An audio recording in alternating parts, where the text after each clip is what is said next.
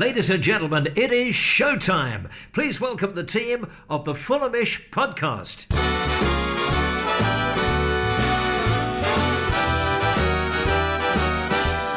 It's the Fulhamish podcast, your independent voice of Fulham FC. My name's Sammy James, and welcome to the show.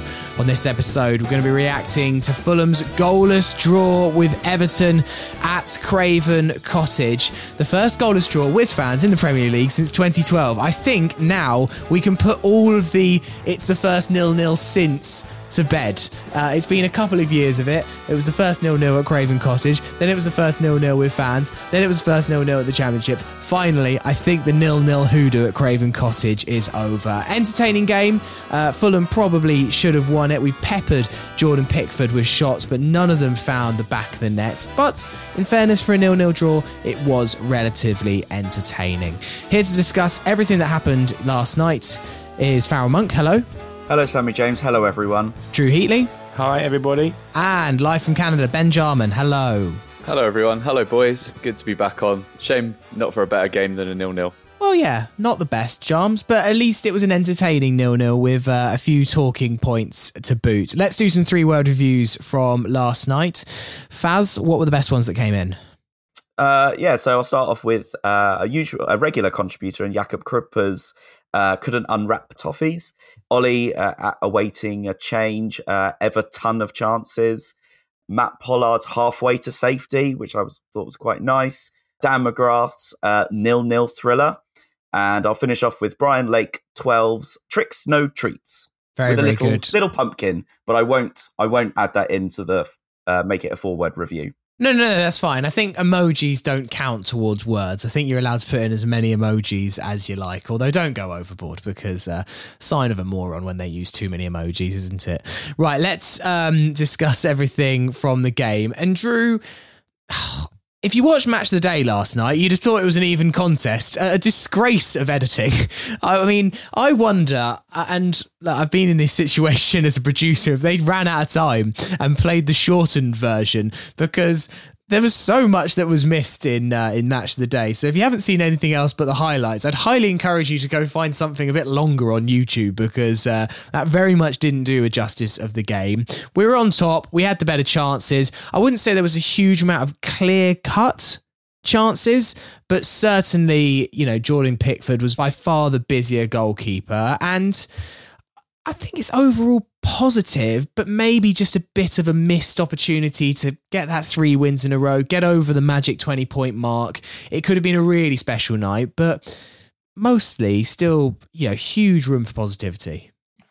Yeah, absolutely. I left. Uh, I left the game feeling um, fairly positive. I- have said it so many times in the last uh, twelve hours or so. But if we'd drawn at Elland Road and we'd won yesterday, then then we'd all be super happy. So uh, I think having it the other way around, it's it's still okay. I mean, it's like you said, um, we had what was it, twenty four shots, but I don't think any of them were sort of above a seven out of ten in terms of quality uh, chances for Pickford. There was a few sort of television saves, but they were never there was never anything gilt edged or good enough to uh, to really break through. I don't think so. Although we did have the lion's share of possession and shots, uh, I don't think we can be too dis- uh, disillusioned with going away with a point because I think uh, I think that's probably what we what we deserved at the end of the day. But we talk about the magic 20 point mark for survival, but in the modern Premier League, it is, I think it's the magic 19. It's, you know, it's 36 to 38 nowadays. I mean, gone are the days that, you know, West Ham's go down with 43 points and all this. I think it's slightly lower because of the competitive nature of the league. So I personally think we are at 50%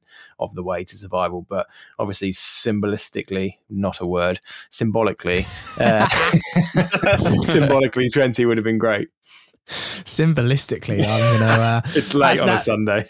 There's a little bit of bounce back ability about that, isn't there? Um, I enjoy it. I might use it. I might just throw it in conversation this week, see if people notice. Um, Jarms, there wasn't a huge amount of shocks with the lineup. Um, Kebano uh, came back in, so did Issa Diop.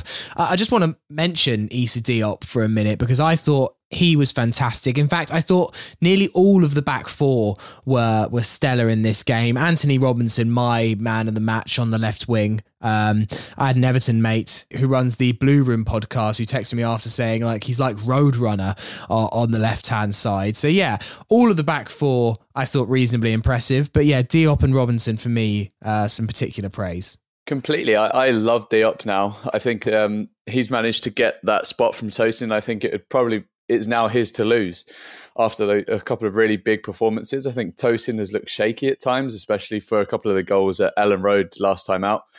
But I think Diop got sold a little short by the Fulham fan base when we first signed him.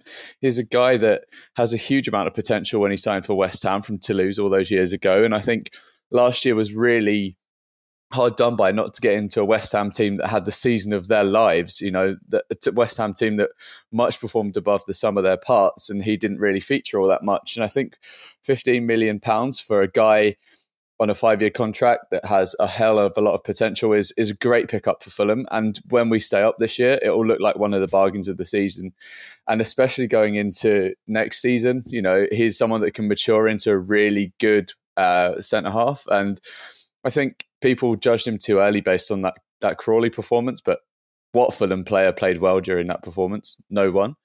Mm. Uh, and then um, in terms of Antonee Robinson, like the leap that this guy has had in the off season, coming off um, a season where people were starting to doubt his ability, and you don't attract that much attention from a move from Wigan for having next to no ability or just you know lacking any footballing IQ. He has both, I think, and he finally um, coming to the fore his his ability to carry the ball up up the field. And every single week, um, the other 14, who's one of my favorite um, Twitter profiles, always has him at the top of the progressive yards. And I think that's because he's such a threat down that left hand side. And he can really progress the ball, um, and I think that that's one thing that Fulham have lacked from fullbacks over the years is someone that's able to take the ball up the pitch quickly, and he does exactly that. I'd love to see it on the right hand side with BDR or Kenny, but we just don't have that from them, but they offer something completely different to to Robinson. Uh, Farrell, it felt like we have weathered a bit of an early Everton storm, and then about 15 minutes, we we really turned it on. Had so many chances in a row. First, there was like the Willian uh, turn and shot that Pickford put over. There was the Mitrovic header. Ream stuck one inches wide with a with a fantastic header. It felt like opportunities and chances kept coming. It felt very reminiscent of the Villa game at home, where I was like, okay, we're banging on the door here. All we need is Harrison Reed to scream one from the edge of the box. And then that nearly happened, uh, only to be denied uh, another brilliant save by Jordan Pickford. It's almost like. I feel like there's a tiny bit of pattern emerging with Fulham where actually maybe the opening five, 10 minutes, we're kind of like, sense the game and it was almost like 10 minutes a, a, uh, switch flicks and then Fulham go for the jugular and try and get that opening goal in the half. And um, I guess it was just a bit of a shame that unlike Villa yesterday, that goal just just never arose. And I think if Fulham managed to get that opening goal in the first half, I think I think we had more than enough to go on and see out the game. Yeah, and it's easy to forget that there are there was two two teams in in that uh, that Everton was sort of contributing to the fact that we were creating lots and lots of chances of will because they were so eager to give us the ball. Um, every time they got the ball, even at J- Jordan Pickford's feet, they were trying to hit that long diagonal over the back, over and behind Antonee Robinson, and it only really worked once, and that was the first chance that they created. And then, apart from that, every single time they tried to launch it up, whether it was towards Dominic Calvert-Lewin or, or, or Gordon, I mean, Calvert-Lewin has I don't know, he's got springs in his feet, hasn't he? But like the opposite of Dan Burn. He seems to sort of like leap up so high, but still misses the ball every single time.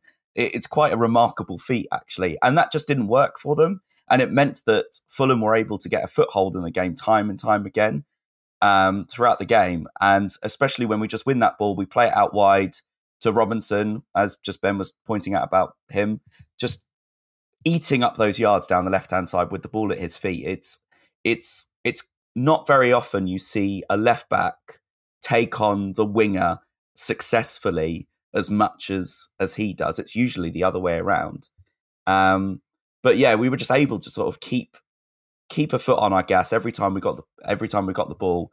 It was just strange. It was just a strange decision from Frank Lampard to keep trying that long diagonal over the top the the entire game when actually most of their chances when they did have them in the first sort of 10 15 minutes was actually working the ball through especially with Alex Iwobi which I think we struggled to pick up between the lines quite a lot and thread balls through um, down uh, between our fullback and centre backs but yeah it, it it was it was a very pleasing performance just a little bit frustrating we weren't able to to to capitalize it. But I'm still happy, that's for sure. Uh, and then Drew, about halfway through the first half, I didn't obviously realize at the time how close we potentially came to to Mitrovic getting a uh, a straight red, um, a clumsy tackle on on Idrissa Gueye. I look at it and look, I know I'm biased here. I look at it and think the right decision was reached. It was borderline between yellow and red. I don't think there was as much force as when we saw Chalobah, uh, when I, which I think was was a was a stone cold red. But your thoughts? Frank Lampard was obviously fuming. He would be. I enjoyed that on Match of the Day. Uh, that's the only bit of Match of the Day I enjoyed when Guy Mowbray said, "Oh, well, Frank Lampard thinks it should be a red, but he would think that." And I was like, "Yes, no, yeah, thank you. Yeah, that that tends to be what happens in the Premier League. Is uh, managers will exactly back their cause. Um, but we're going to come on to the penalty later. Uh, but if probably wall of justice, it was one one in the game in terms of uh, you know right decisions, wrong decisions, and then who can feel aggrieved. Yeah, I think so. I think just like the scoreline, it's uh, it was a draw in the in the decisions that could have gone either way. It's the mythical orange card level, I think. Um, although uh, I can see why some people would disagree. It's something to hang your hat off, isn't it? When you have a draw like that, uh, to to to take that that uh, potential red card and, and use it, and that's what obviously Frank did. But from the Hammersmith end, it looked I was fuming that he got that Mitrovic got even got a yellow because so I couldn't I. see it at all. I was like, we were just like, how so how how is he getting a yellow for a innocuous challenge in the middle of the park? And then when you look back, you're like, oh crikey, okay, um, yeah, it wasn't it wasn't the best from Mitrovic, but I think. Uh, if he really wanted to lay it on him, uh, he, on Gueye, he would have done it. So uh, I think it was just like as you said, it was just a bit clumsy. But um, I don't think it was. Uh, I don't think it was Stonewall red at all. Um, and yeah, exactly what you just said. It's it's it's the one all on the on the contentious stuff, and I'm sure we'll get onto that penalty. But more people are talking about the Mitrovic incident. No one's talking. Not no one's really talking about the penalty. So you know, if you're talking about outrage to the contentious situations, uh, I'd say that Everton have got the the nod on that one. I think there might be a bit of an Everton history with this. I think that they feel like there's been a lot that haven't been given against them, and then maybe one or two that they've done um, has has gone against them. From from what I can gather from uh, from Everton Twitter, which is not a place I frequent massively. Um, one thing that I did think about the situation, and and Jarms, you might be interested to give your opinion on this. We give Mitrovic a lot of credit for being like a shithouse, and that that Douglas Luiz red card was such an indication he's just smart. He just knew that all right, you're going to put your head even like fractionally towards mine. I'm going to go down here because like there's a big chance with VAR they're going to scrutinize this and it's going to look like a red card. Mitrovic's reaction, he instantly knows I could be in trouble here, and instantly like sticks his hands up, apologizes. Oh, I'm really, really, really, really sorry. Um, and I just wonder if it's just Mitrovic's ability to be streetwise in those moments maybe saves him because actually the referee goes like, oh, okay, I'll give you the benefit of the doubt, give you a yellow. Whereas maybe some other players wouldn't be um, switched on enough to temper their reaction. Look, we're talking minute details here and you know I, I don't know the psychology of the referee here but it was just my first thought when I watched that replay. I was like, oh, has Mitrovic just like managed to get away with one there by by his reaction to the situation? Potentially. I think that when you look at a VAR decision, it's always so slowed down that anything in the minutest detail, as you say, looks like the most um, intentional act. So it looks like Mitrovic has stamped on his leg, but in reality, it's a small change to his direction and he's trying to win the ball. And I think his reaction is justified. He doesn't I don't think there's any malice in there. And I think actually the, the hands go up because he might think that his reputation as a hothead precedes him and he wants to prove otherwise. But again, this is a guy that hasn't been sent off for Fulham at all from my memory. So like I'm not quite sure why he still feels the need to prove to like prove his innocence. But yeah, I just think it's overblown. And of course Frank Lampard is going to want Fulham's biggest threat to be sent off. No, no, there isn't an awful lot more to, to add on the situation. Um, let's come on to the second half, and, and I feel like the biggest talking point for me the uh, the Willian non penalty foul. Um, as our, our ex referee on the panel, we'll uh, we'll we'll cross over to the uh, to the truck and uh, and speak to Foul Monk to get his opinion on it. Um, I, th- I I couldn't believe it wasn't given at the time, and then I was like, okay, they're going to go to VAR on this and it's going to be overturned. And then it wasn't. I looked at it afterwards and could maybe see that it wasn't as absolutely clear cut. Willian is falling easily, but in my mind, uh, it's a penalty all day long. And I, I can't quite see how it doesn't pass the threshold for VAR to overturn it. Yeah, I'd just like to point out I don't live inside a truck, but at the time, at full speed, I couldn't tell if it was a penalty or not. Um, there weren't that many appeals, um, No. I've got to admit. But yeah, the angle I saw it, it was just really quick. And then I just thought, okay, VAR will look at that. And then obviously it was quite a quick, like they must have checked it and it was quite quick. And then it was, you know, it was pretty much done very, very quickly. So I didn't even think about it until like I looked at text messages and people sort, sort of saying how much of a penalty it was. And then I w- watched the highlights this morning uh, on the Fulham website, not on Match of the Day, of course, um, where they did show it. And yeah, it's it's a penalty, and I think that VAR should have picked up on that. But as we've seen with VAR this season, even obvious decisions don't get overturned. Yeah, the lack of consistency with it is is just driving me mad. Like, and I, I don't want us to be another one of these like anti VAR podcasts. For the large majority of it, it kind of works. I'm most, I'm broadly in support of it. I know that will infuriate quite a lot of people. You know, I hate the delays as much as anyone, but yeah, that one was a was a baffling decision for me. Um, Drew, um, you were in the Hammersmith end. I imagine you had a similar view to me because I think from our angle, it was it looked so blatant. In just the same way that, that uh, Mitrovic just looked like a normal challenge, uh, this was right in front of us, and I couldn't believe it. And I didn't. It, it was such a quick uh, VAR check that I didn't think it had even gone to VAR. And I'm I'm texting a, a mate who's watching it on telly and saying, "Why are they not even checking that?" And they said they did. Um, so it, it was they obviously didn't see anything that sort of warranted it. But then I don't understand. I honestly don't understand. And what I don't understand even more is the lack of um, the lack of chat about it afterwards. Um, I was looking at the uh, the highlights on Sky Sports app uh, this morning, and it's not even on there. As, and I know people said that half of the things on Match of the Day was missed out as well. So it's it it doesn't make sense to me. Is it? Am I missing something so obvious that it was so obviously not a penalty that I'm looking like a fool talking about it now? I just don't know. Um, ben, your opinion as uh, as someone that maybe wasn't in the ground? Uh, I watched it on TV, yeah, and um, I think the commentators were pretty convinced it was a penalty, and I thought the same as well. Um, clearly, uh, Willian gets the ball before there's contact, and actually, the one in the first half was was a penalty as well, in my opinion. With the um, when I think it was Bobby Decordova-Reid had uh, got wrestled to the ground off the ball, like he had the um, the the opposing defender had both of his arms wrapped around Bobby's head and just like threw him on the ground. I don't know how that one escaped VAR as well. And Fulham seemed to be more upset about that one than they were uh, the Willian challenge.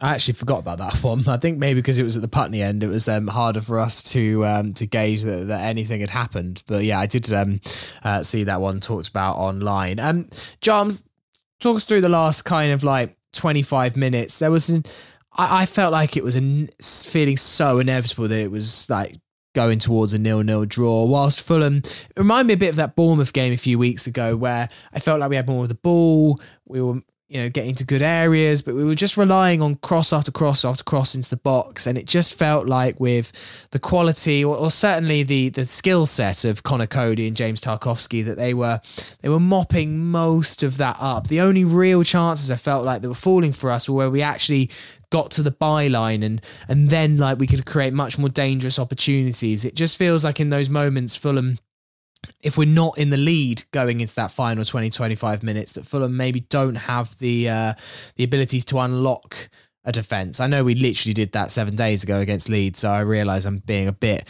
um maybe being a bit harsh but yeah it just feels to me like Fulham we play a lot of nice stuff, but we're just waiting for the ball to fall, and it's a little bit stick it into the box and hope Mitrovic gets his head on it, which which ultimately doesn't tend to work that well for us. Totally agree. I think there's a part of this. It's slightly naive on Fulham's part to keep trying to feed in crosses when you have Tarkowski, Coady, anyone that, that there in the centre half in the Premier League is likely to be able to win the header from across as their bread and butter. Um, as just like a, a statutory, yeah, this is I'm a centre half, so this is what I can do like very well.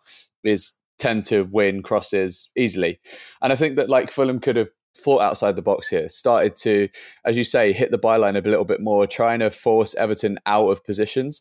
I think one of the things about Fulham is they tend to get very cyclical with the patterns of play they have when they try and unlock teams towards the end of the game. They sort of overlap the fullbacks, stick a cross in, let the ball fall out to Tom Cairney. He'll feed it one way, or you know, the the midfielder on the other side will feed it out to the fullback, and it just repeats and repeats and repeats. And it kind of felt it could kind of feel like when England do exactly the same thing, they have very um, limited patterns of play in the build up. And I feel like Fulham Fulham has exact have have that sort of exact same outlook on this, and they could have done more. They could have tried to to bring Everton out um, by taking the ball a little bit further out of the of that penalty area and around that, those zones to try and draw them, and then get in behind. But I felt like consistently pushing Everton back and um, like just lumping balls into the box was never going to work. And I think that we do need to be a little bit more creative in what we're doing, maybe a little bit more um, off the cuff rather than these um, sort of like projected build up plays. I think Jarms is absolutely spot on. And I, I found that one of our big drawbacks about our play yesterday was that when we were trying to be too, when we we're trying to be more intricate and clever about it, we just didn't have the people to do that. And a big part of that was that I thought Pereira wasn't as effective going forward as he has been in the last few games. He's got a, an amazing amount of industry, and I think that contributes a lot for the whole team. But it was getting to the point where it's becoming quite ineffective. And he was, you know, picking the ball up in decent areas and then dribbling into trouble and then doing his usual. He loves the sort of Pereira chop where he sort of um, like Ronaldo used to do, and he did that quite quite a lot and would lose the ball. It happened three or four times and it stifled our attacking. And he was doing it so much, I felt that it's not working. We need to, I think we should have brought on Tom Cairney a bit earlier for him. And you could see when Tom Cairney was, when he came on, he was offering something a little bit different. He was actually unlocking Everton a bit more, as we have seen throughout the entire season. I just think that that sub was probably a bit too late for it, really. It was nice though to see uh, Kenny Tete come back on for Bobby Decordova-Reid. Uh, we've got a couple of questions on uh, Harry Wilson's sub for Neeskens Kebano, so I'll uh, I'll save that for the questions section. But yeah, not an awful lot to say um, about a, a nil-nil draw, but just generally, Drew, our position in the table up to seventh now. It's an absolute basket case behind us. The results are every weekend seem to be crazy. Who saw Leeds um, winning at Anfield after um, us beating them last week? The first team to win at Anfield in the league since us, uh, incidentally. That got a lot of mentions, uh, I think, last night after that result came in. So we're just keeping our heads above water. Do you think now we've got enough given the fact that City and United. I know United aren't what, what they were, but it's still a big team. Have we got enough that, let's say it was two defeats from the next two, that you'd be pretty confident going into the World Cup with this points tally and this position in the league? Oh, abs- absolutely. Uh, look, you know, in the in the winning in this period of five games that we all earmarked as these five winnable games on paper. Okay, we'll discount Newcastle for all the reasons that we've done. We've we've said so many times. But so you've got these sixteen points after that up for grabs, and we've got eight of them uh, that's two points a game, and you know that's that's uh, going to give you seventy odd points at the end of the at the end of the season, close on eighty or whatever it is. So yeah, we we we've done exactly what's been asked of us in the last few games, and we're on a real high. I, I, the next couple of games, yeah, obviously, you know, City away. There's there's no such thing as a free hit, and are they're going to go on the season unbeaten? Probably not. So you know, stranger things have happened in the past. Uh, United, fine same again. Uh, you know, they're only point above us, uh, so you know we're chasing them down. But look, if we end this uh, pre World Cup 13 uh, game half of the season with with halfway to safety.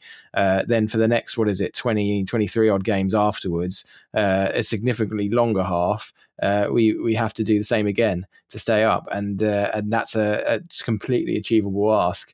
We've seen in the in the draws and in, in the wins and in defeats that we are actually uh, you know a super competitive team at this level at the moment, and that's something that we we're all still trying to as fans get get to, to grips with. But uh, we we've more than held our own in almost every game.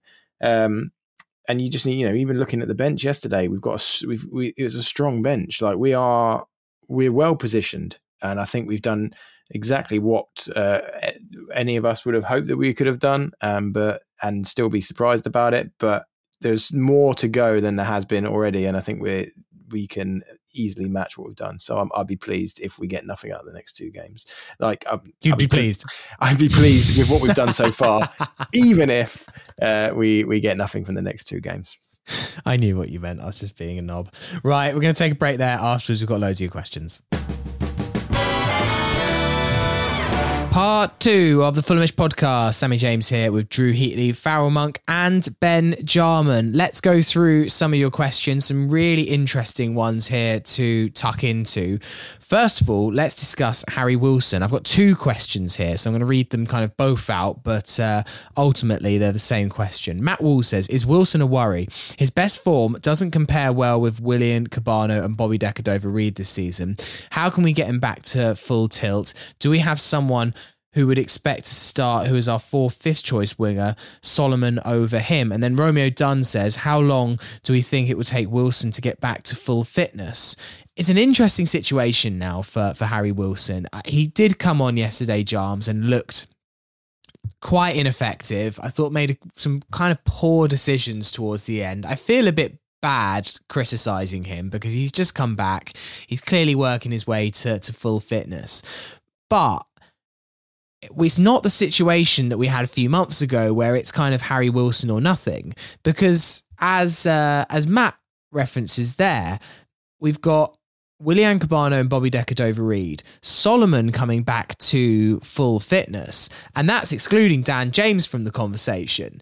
Like, there's a point here that Wilson right now might be kind of towards fourth choice winger if we don't see some improved performances from him. So hopefully that's the motivation. But yeah, it was one of those performances yesterday, which was uh, which was very disappointing, and and particularly when Tete now coming back in, that means Bobby Decordova-Reid will be free to be a winger again. So um, there's a lot of competition for that berth, and there's not a lot of space to put in kind of subpar performances. Completely, completely. I think every time you have to assess Harry Wilson's performance, you have to temper it the fact that he hasn't had a full preseason and it, it was a pretty long layoff. And also the fact that he's got a World Cup coming around the corner, and it, he probably desperately doesn't want to get injured for that as well. But I think I totally agree. Um, his last couple of performances have been out of sorts. And when you look at the context around who we also have available and their current form, where does he really fit into this? Um, I think he's kind of uh, the way I'm thinking about it is he's kind of trying to force it a little bit and that is taking away from his natural game, which we saw to some effect last season. I thought he was probably Fulham's standout player, other than Alexander Mitrovic last year, for me personally. But this year, I'm sad not to see him kick on. But I think when we are looking at the end of those games, the last 25 minutes or so, I think that is where he can have the impact, albeit it didn't really happen yesterday. He is still that guy that can find small gaps. He has that wonderful left foot on him from, that can shoot from distance, and he has a great set piece delivery. So let's not discount that. I think you just need to look at the context of, of Harry at the moment. You know, still trying to shake the rust off in a league that is exceptionally quick compared to the championship and trying his best not to get hurt before Wales's World Cup jaunt in, in Qatar. Yeah, I think that the World Cup thing is, is so important here and has to be playing in the back of his mind. Like, this is probably his only opportunity to go to a World Cup. Yes, I know there's four years' time in the USA, but like every chance the Wales don't qualify for that, especially if they don't have Bale. And um, you know, Harry Wilson. I, I just wonder if maybe Faz like it's a difficult situation for, for Wilson because he needs to perform into uh, to get into that Wales squad. It's not a given that he starts um, for his country, but also he doesn't want to get injured because then he definitely won't play. So I feel like that's having a massive impact on him at the moment and trying to come back from injury to boot. Um, you just wonder, yeah, maybe we're just going to have to kind of almost bed in Harry Wilson for the sake of Harry Wilson over the next couple of games. Almost kind of perfect in a way that we're going to City, which is almost a pressure free game that actually could be a perfect time for Harry Wilson to get 90 minutes. Um, and, and, you know, we also know that Wilson is capable of the spectacular and that might be needed at City. Yeah, I I do feel like the comments about Harry Wilson's performance yesterday are slightly harsh. I think he was I think he was fine and but again he was coming he is coming back from a lengthy injury. Um but with also the comments about the World Cup, there are several players that Fulham have who have got a World Cup looming as well, not least Palhinha and uh, Robinson and Mitrovic. They've all got a World Cup uh, coming up soon, and they would they would loathe to get injured right now just before it starts. So perhaps that is on Harry Wilson's shoulders that those things are. Um, you know, this is the first World Cup he's coming into, um, so maybe he's just not prepared for it. Um, you know, for that what is going to be the biggest stage of all for him. But it's you know we know, especially as England fans, how many players don't necessarily perform well for their club, but then go well perform well for for England, and vice versa. Um, so maybe for Harry Wilson's sake, he's thinking to himself, "I'm going to save up all my energy for for the World Cup right now and sort of just take things easy."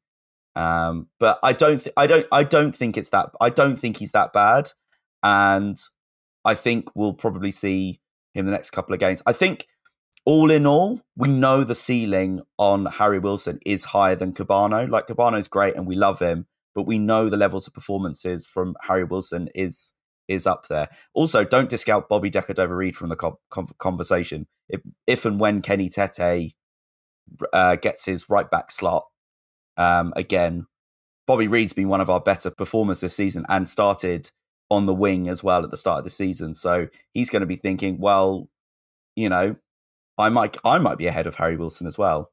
I, I think that's hundred percent the case, and you saw. I think Tete looked good when he came on yesterday. He's clearly working back up to full fitness.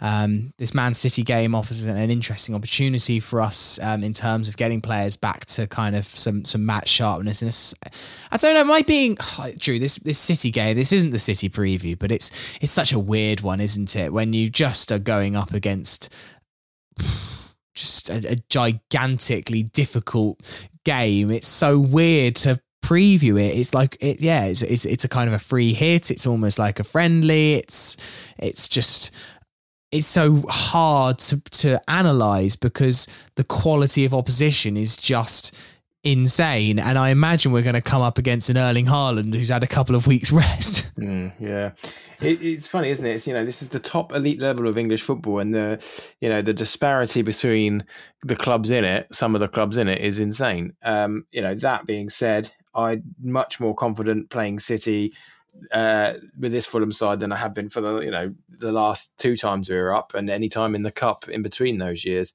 Uh, you know, I've said it earlier. This we've been competitive in almost every single game that we've played. So, you know, look, realistically, are we looking to keep the goal difference down? Probably, and I don't think it's defeatist to say that.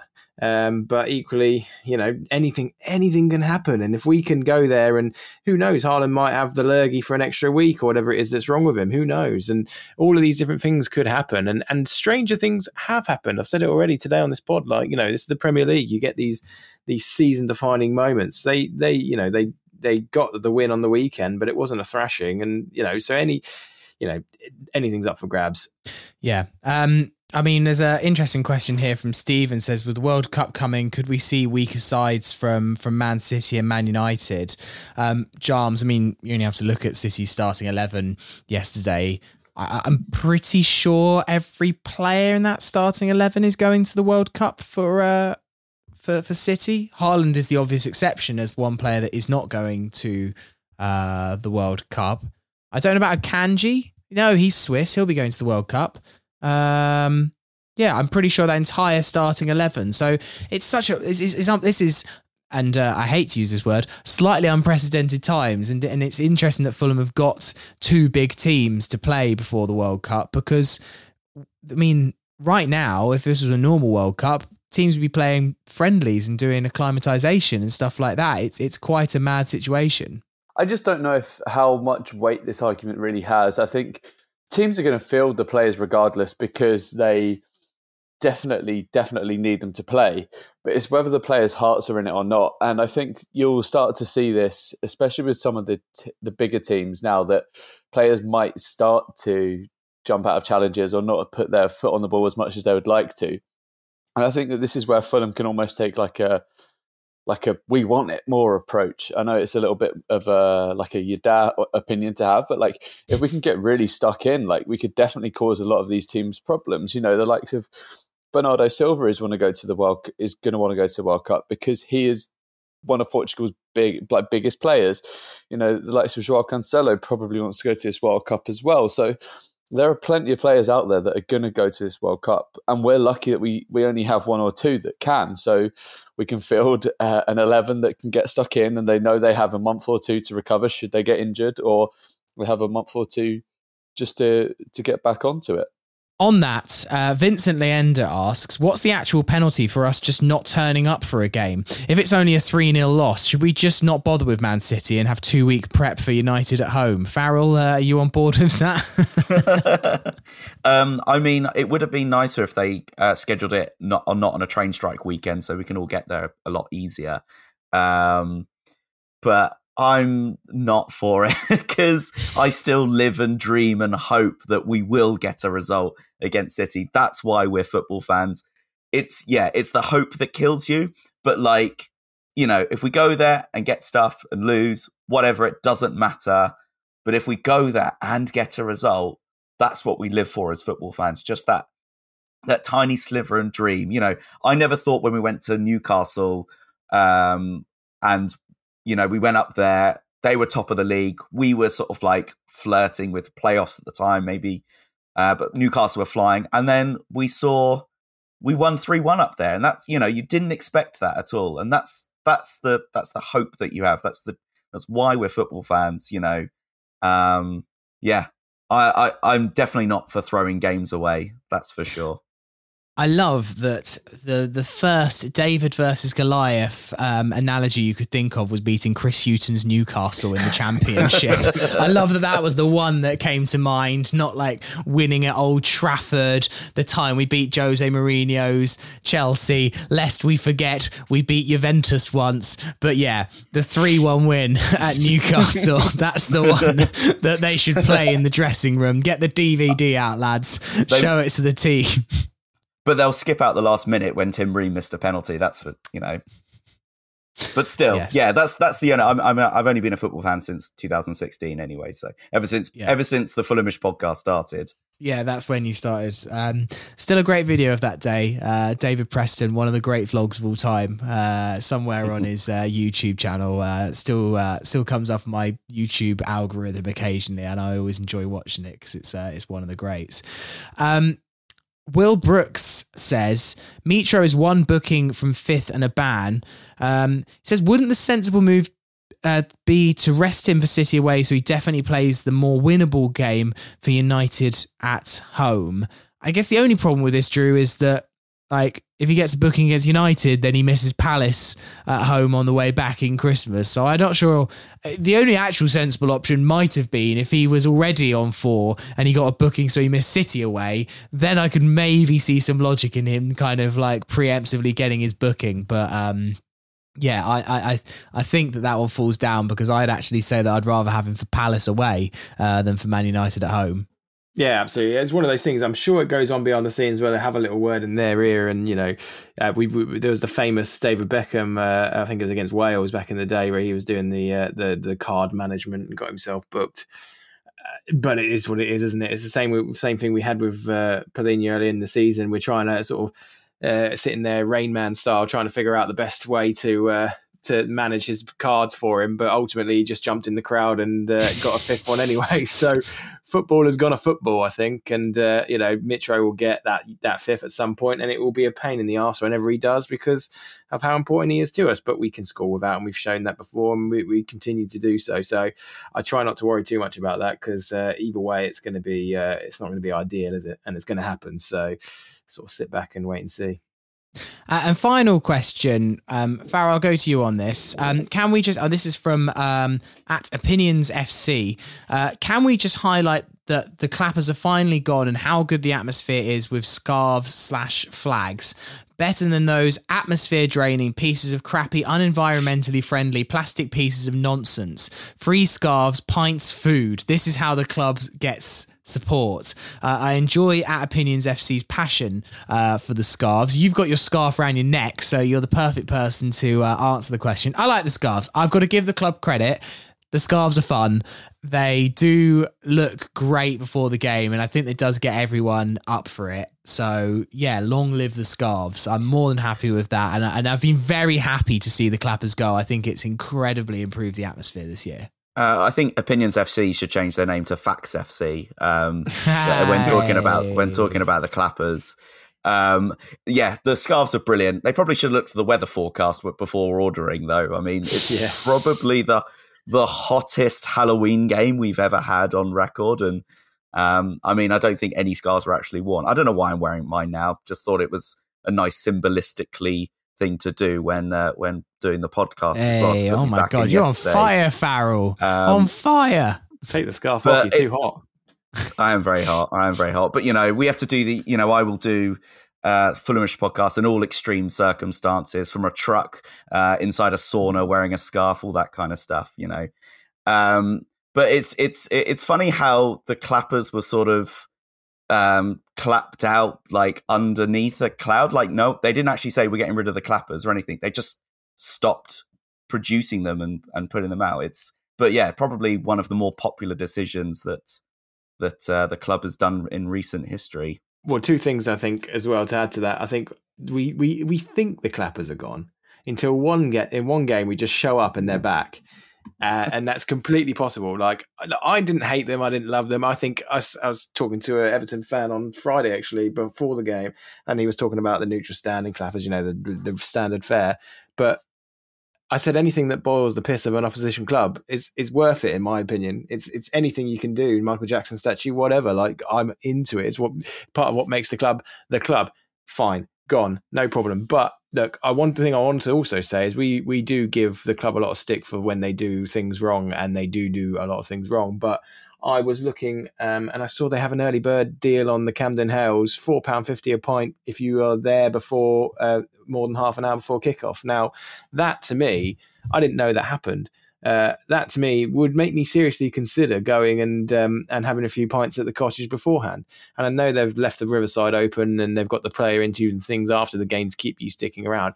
Those sorts of things are great initiatives. Like you're not going to get four pound fifty for a pint anywhere else in London today, unless you're in a in the Sam Smith's pub. So fair play to them. It's just it's worth bringing up.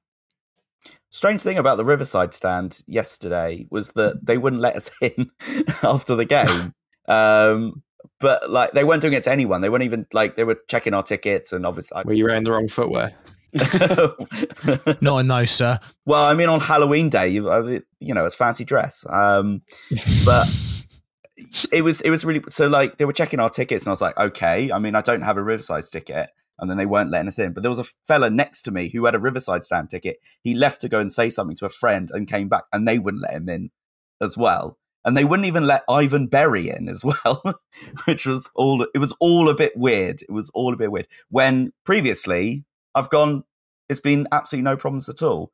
So, you know, I don't want to criticize whoever is in charge of that or anything. It's obviously a difficult thing managing an entire football stadium, but like the not publicizing the early bird deals, um, not publicizing if the Riverside stand is open or not. These are easy wins that the club could have, and maybe it's um, something they should work on. It does sound like um, some of the kind of new Riverside experience. Um, we've had a couple of emails and uh, about it in the past uh, few weeks and stuff. It's not it's not great at, at the moment. There's obviously teething issues. I hope Ivan Berry pulled the full "Do you know who I am?" Um, at the uh, at the at the person that didn't let him in. But um, yeah, look, I'll give them credit for the scarves. Um, I mean, only one thing I'll say about those self-serve beer things is, uh, whilst they're quite efficient. They're much more efficient than uh, the humans um, serving beers uh, half time in the Hammersmith end. Um, space was already at a premium um, behind the goal. It is now unreal how bad it is um, down there. I mean, if you want to go for a wee, you might as well go. You need to go 40 minutes or first thing in the second half because you just won't make it. It's um, it is borderline awful actually um, down there. And i know that like, this is all being covered by the trust and all sorts like i you know but you know it's it's it's getting there. And um, you know there's so much um, to sort out in the stadium and they've been waiting for the riverside and it's meant that so much has gone on the back burner. But yeah that's my that's my one opinion. But you know it is quite cool the uh, the old e bar and uh, yeah they are quite efficient. So yeah swings and roundabouts. Drew i think um the only thing that would make you get down there uh, for a pint is if they serve neck oil isn't it?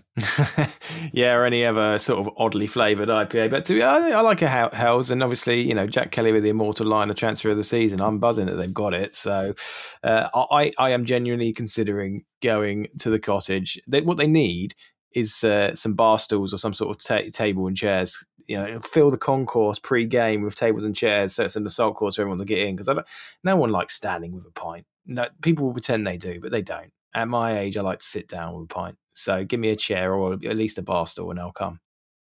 Good lord, you're such a dad sometimes. um, Farrell, uh, I know that the Sports Trust uh, survey is going to be uh, coming out in the next couple of weeks, so I thought I'd give you opportunity to quickly uh, promote that, as that is your little baby.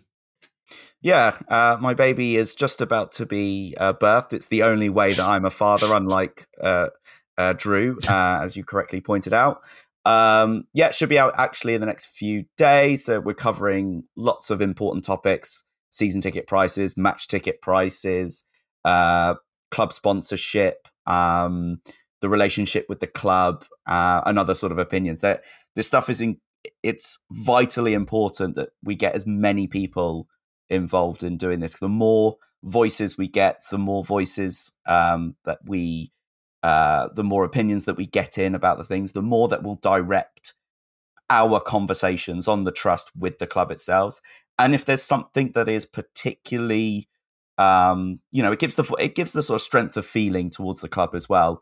Um, and you know, we might sort of say things anecdotally about match ticket prices, but you know, if we actually have the data to back that up, we can we can use that um, for whatever reason it might be. And as we've just been speaking about, the facilities in Craven Cottage. If you want, if you want to prove to the club that the Hammersmith end is way too full and it's terrible, then you know this is your opportunity to have your voice heard. Um, but yeah, it'll be out in a couple of days. Keep a lookout on social. Share with your all your Fulham family and friends. Um, it'll be greatly appreciated. And uh, we have Tom Greatrix on Thursday Club uh, this week, uh, just giving his latest thoughts on the Southampton ticket prices and also uh, some of the club partnerships. So, yeah, make sure you listen to the Thursday Club for that. Um, Jarms, one uh, final nice thing that I thought would be worth mentioning.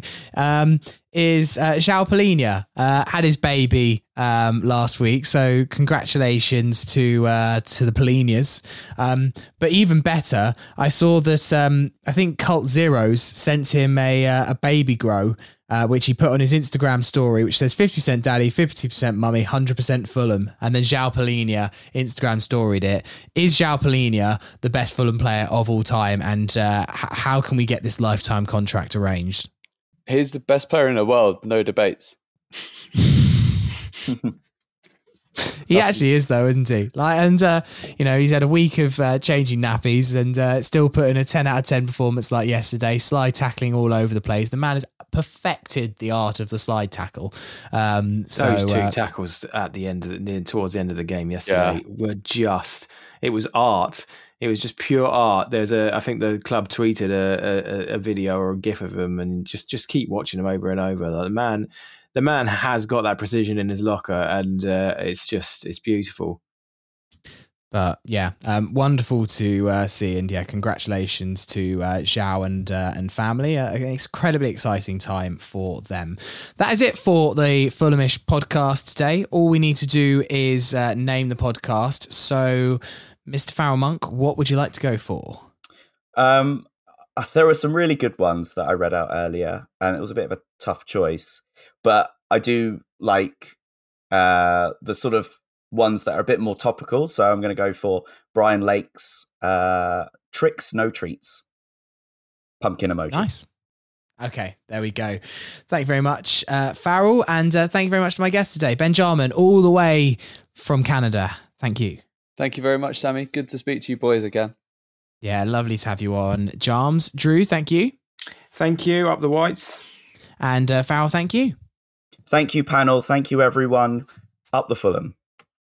As I mentioned earlier, Thursday Club will be back in the week, and we will be speaking to Tom Greatrix, chair of the Fulham Supporters Trust. Plus, we'll be previewing Saturday's trip to the Etihad, which no one can get to um, because there's no trains. Um, so yeah, it's going to be a really, really fun day. Uh, we're really excited for uh, for that one. But you live in hope. There just could be just could be that magic result that we uh, will never forget. Uh, we will wait and see. But until then, have a lovely start to your weeks and come on your whites. Toodles.